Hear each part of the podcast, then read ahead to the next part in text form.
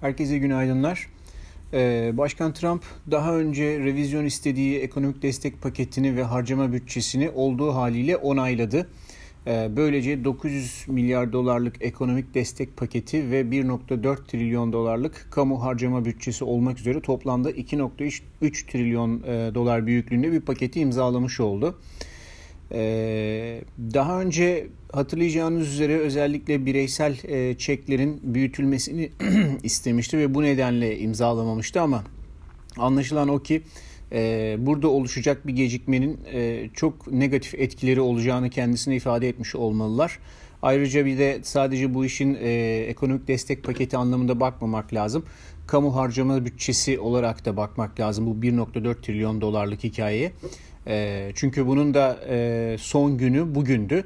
Dolayısıyla eğer e, bu destek e, kamu e, harcama paketi en azından geçmemiş olsaydı e, bu sefer daha sonraki dönemlerde e, hükümetin kapatılması tekrar gündeme gelebilecekti. Dolayısıyla böyle bir durumu giderek engellemiş olmak için e, anlaşmaları e, imzalamış paketleri imzalamış gibi gözüküyor. Ee, daha sonrasında e, muhtemelen Joe Biden tekrar ofisi devraldığında yeniden e, bu bazı paketleri yükseltmek isteyecektir ama bu sefer de e, hala orada kesinlik yok. Şu açıdan yok. 5 Aralık'ta Georgia'da tekrar e, senato seçimi düzenlenecek.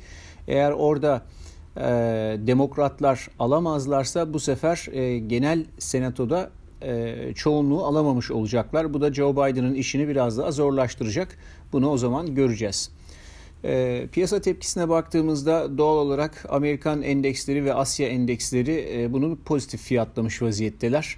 E, hepsi yukarıda. Hatta Amerikan endeksleri e, %0.50, yüzde yarım kadar artıya geçmiş vaziyette. E, baktığımızda e, son zamanların en yüksek seviyelerine kadar, rekor seviyelere kadar neredeyse gelindi.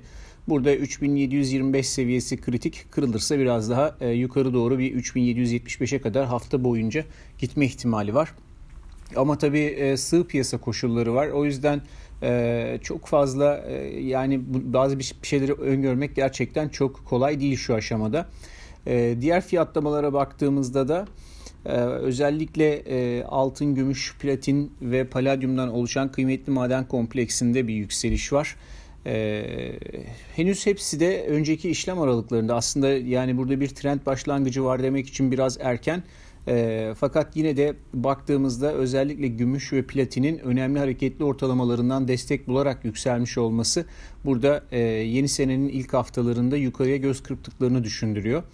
E, ayrıca makro taraftan da baktığımızda e, Amerika'daki enflasyon beklentileri geçen haftadan itibaren bu sabahın işi değil bu. Geçen haftadan itibaren son zamanların en yüksek seviyelerine gelmiş vaziyette. Ee, dolayısıyla e, fonların altın almaları için e, bir neden yaratıyor. Ama tabii dediğim gibi şu anda adamlar evlerinde e, işte Noel tatili, yeni yıl tatili vesaire daha iş, işlerin başına dönmüş değiller. O yüzden özellikle yeni senenin ilk haftasında biraz daha güçlü hareketler görebiliriz diye düşünüyorum. Bugünlük bu kadar. Herkese iyi seanslar.